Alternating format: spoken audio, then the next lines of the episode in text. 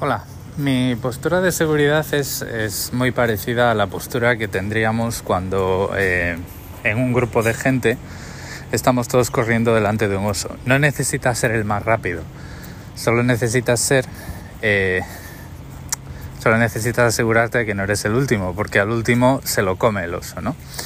Entonces, hoy os voy a contar un par de consideraciones que, que puse en la práctica a la hora de autoalojar mis servicios.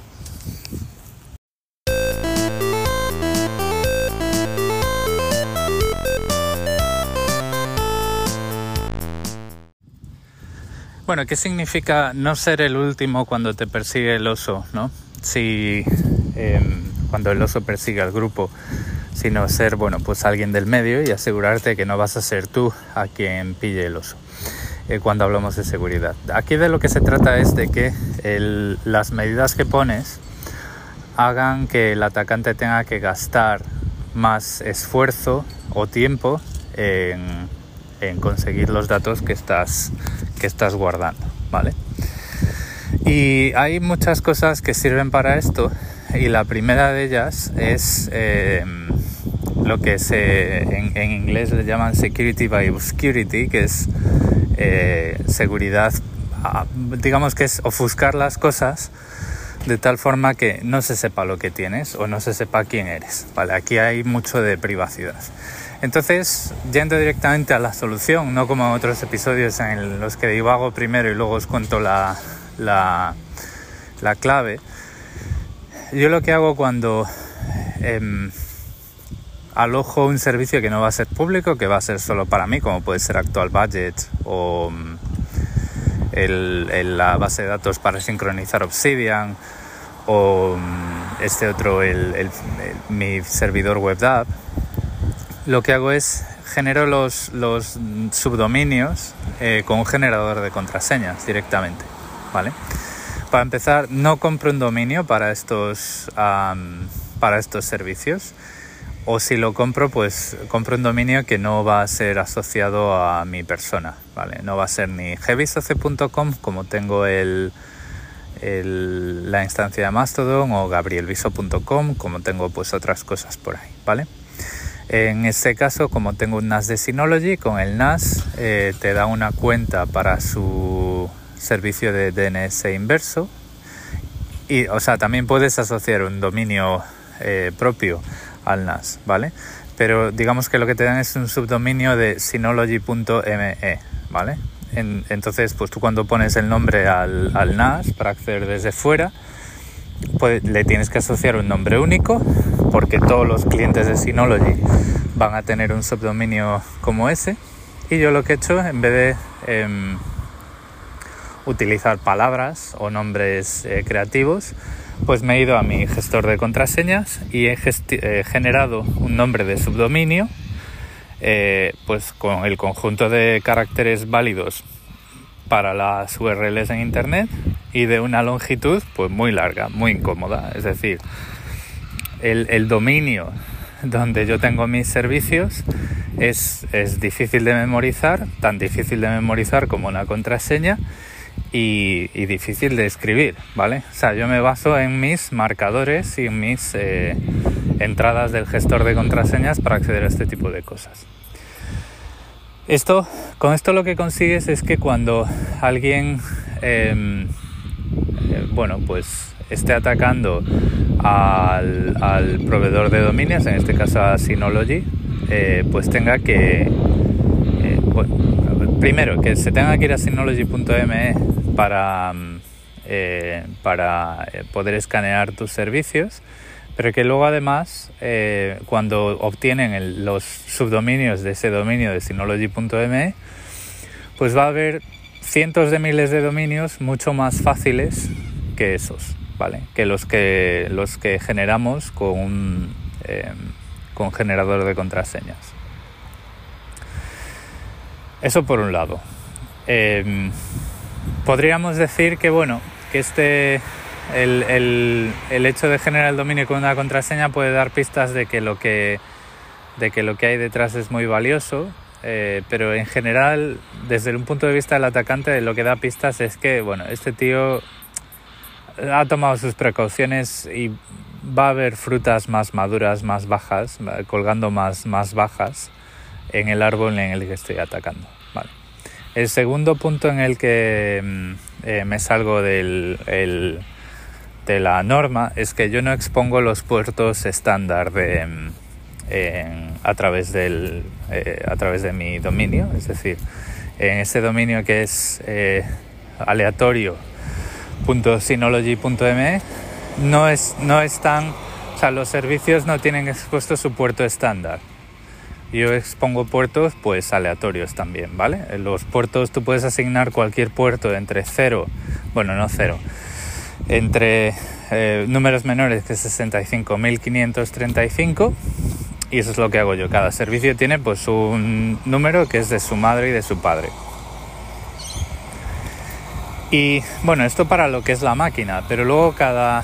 Eh, si utilizas el proxy inverso de Synology, que entraremos otro día en esto porque algunos ya me habéis preguntado, para cada contenedor que tienes, tienes que tener otro subdominio, ¿vale? Entonces, mis servicios son aleatorio. Punto, otra cosa aleatorio punto synology punto m e y un puerto que...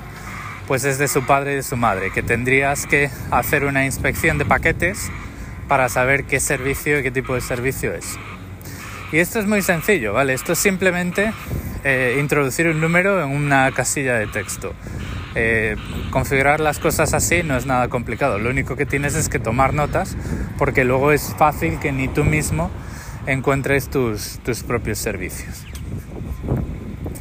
Eh, Y, y claro, esto al final lo que te deja es pues con una serie de eh, dificultades para encontrar esos servicios y, y todo esto ya antes de empezar a hablar de lo difícil que es eh, sacar datos de ahí, ¿vale?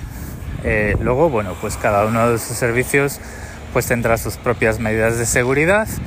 Todos los servicios están expuestos por H T T P S, que para lo que el proxy inverso de Synology pues está muy bien, porque te permite asociar certificados y obtener certificados y renovar certificados automáticamente con Let's Encrypt.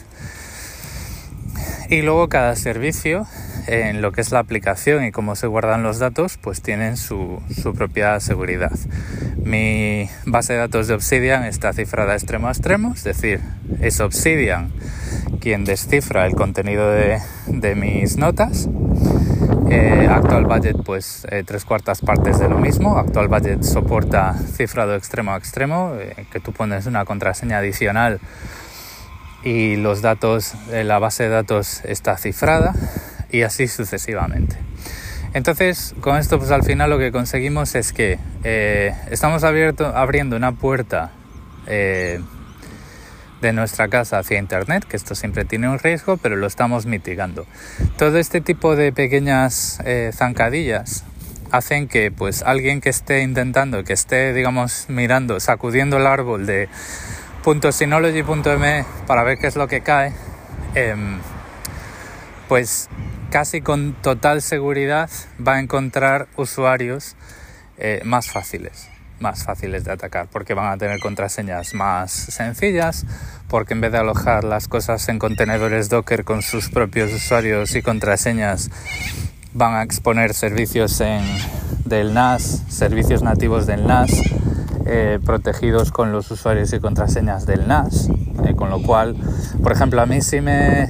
Si descubren mi usuario y mi contraseña del servidor WebDAV, eh, solo pueden acceder a ese servidor WebDAV, y es un contenedor que tiene un fichero. No pueden utilizar ese usuario y esa contraseña para entrar en otros servicios o en otras unidades de red que tenga a, a, configuradas en ese N A S, ¿vale? Entonces, pues esto es algo que os quería contar, porque si vais por ese camino conviene pensar... Eh, Y conviene poder medir el riesgo en el que nos estamos metiendo al abrir cosas eh, que están en, un, en una máquina en nuestra casa, y que, bueno, pues hay más gente en esa red y hay más datos en esa red, y que, que podáis tener en cuenta cositas así. Los gestores de contraseñas y los generadores de contraseñas no solo sirven para generar contraseñas, sino que sirven para generar cadenas de texto aleatorias y, eh, por ejemplo, pues lo primero que podemos hacer es generar usuarios aleatoriamente, que eso es algo que yo hago para mis contenedores. Los nombres de usuarios son tan complejos o poco menos complejos que las contraseñas. Y luego pues los nombres de máquina y los nombres de host. O sea, nosotros no queremos que en, eh, un atacante vea que hay un servicio colgando de Synology punto m e que es mi presupuesto punto gabrielito punto synology punto m e, porque dicen, coño, vamos a ver cuánto dinero tiene Gabrielito, ¿sabes? Y lo que se van a encontrar en mi caso es eh, galimatías punto galimatías punto m e Synology punto m e y un puerto que eh, pues no se sabe bien qué hay detrás, ¿vale? Entonces, bueno, esto por un lado. Eh, luego, lógicamente, hay veces que autoalojamos cosas en casa que queremos que se puedan encontrar por internet, ¿vale? Eh, como puede ser, en mi caso, mi instancia de Mastodon o mi blog de en WriteFreely. WriteFreely. Eh, esto pues lo hago de otra forma. Lógicamente pues no podemos utilizar galimatías eh, eh, como nombre de, de directorio, porque si no pues eh, imaginaros, ¿no? Para seguirme en Mastodon pues tienes que irte a H T T P S, un galimatías de cuarenta caracteres, punto, otro galimatías de cuarenta caracteres, punto, synology punto m e. Y la gente dice pues, eh, pues no, tío, eh, ¿qué es esto, no?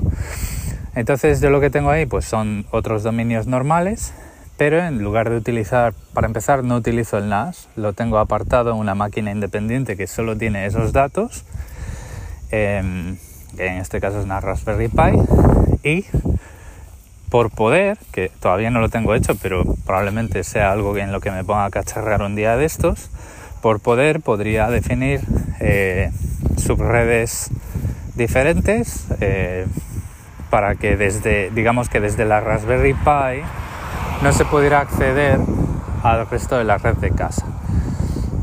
Todavía no lo tengo hecho así, pero esto es algo que eh, lo podría hacer. Como en general todas mis máquinas tienen pues eh, cifrado de disco, contraseñas fuertes y todo este tipo de cosas, de momento creo que tengo suficientes niveles de protección, pero es algo que siempre se puede hacer. Lo fundamental es que Eh, si por cualquier motivo, eh, por un agujero de seguridad de una de las librerías que utiliza eh, Mastodon, eh, un, un atacante gana control eh, a esa Raspberry Pi, que el resto de las máquinas estén protegidas, ¿vale? Y que, desde, y que pues lo único que tengan es que encontrar la forma de, desde esa Raspberry Pi, atacar al N A S o atacar a eh, lo que sea. Por ejemplo, una de las cosas que, que yo me cuido mucho, o sea, tú cuando haces ese ese hache desde, desde una máquina a otra, lo puedes hacer a través de eh, claves públicas. Es decir, tú generas una clave pública en tu P C, eh, colocas... Eh, la clave, o sea, generas una clave eh, privada y pública en tu P C y colocas tu clave pública en el N A S, por ejemplo, y luego puedes hacer ese ese hache al N A S sin contraseña. Una cosa que me he cuidado muchísimo de hacer es que ni el N A S ni la Raspberry Pi tienen claves depositadas en otras máquinas para hacer ese ese hache sin contraseña. Es decir, no puedes hacer ese ese hache desde la Raspberry Pi donde está el... Eh, Mastodon, no puedes hacer ese ese hache sin contraseña a ninguna máquina, ¿vale? Porque si lo hicieras así, pues eh, le estarías abriendo puertas a los atacantes. Entonces, todo este tipo de cosas son las, las cosas que al menos nos tenemos que preguntar, ¿vale? Eh,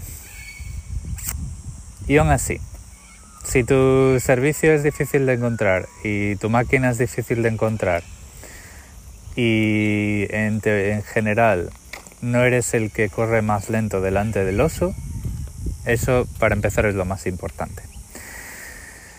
Bueno, espero no haberos desanimado con el, estos temas de eh, autoalojar cosas en casa, pero yo creo que esto es algo que siempre hay que comentar. Esto no es, eh, no es toda alegría y todo, eh,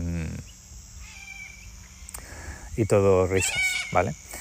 Eh, normalmente, pues cuando tenemos un software en, eh, ofreciendo servicios a través de internet, cosas como las actualizaciones son súper críticas. Siempre tenemos que preocuparnos de eh, actualizar los contenedores, los servicios, los sistemas operativos, las aplicaciones y las librerías que juegan algún papel en el, en el digamos que en, el, en, la, en la plataforma de servidor que estamos utilizando y en la aplicación que estamos ofreciendo a través de internet. Y hay muchos mecanismos que tenemos que aplicar para que las cosas sean seguras. Eh, y tienen que ser mecanismos complementarios, empezando por nuestra propia actitud, por cómo definimos los servicios, por cómo ofuscamos la información, cómo protegemos los datos en general, cómo protegemos la red, cómo protegemos las máquinas. Eh, cuál es el diagrama de nuestra infraestructura, que, desde qué máquinas queremos acceder a qué otras, todo este tipo de cosas. Es un principio que se llama eh, defensa en profundidad, defense in depth, y que lo que quiere decir es que si alguno de esos mecanismos de control falla, todavía quedan un montón de otros mecanismos que saltarse, y es muy difícil que comprometan pues eh, tu instalación entera. En cualquier caso, hasta aquí el episodio de hoy. Muchas gracias por el tiempo que habéis dedicado a escucharme. Recordad que en las notas del episodio tenéis todos mis medios de contacto, y un saludo.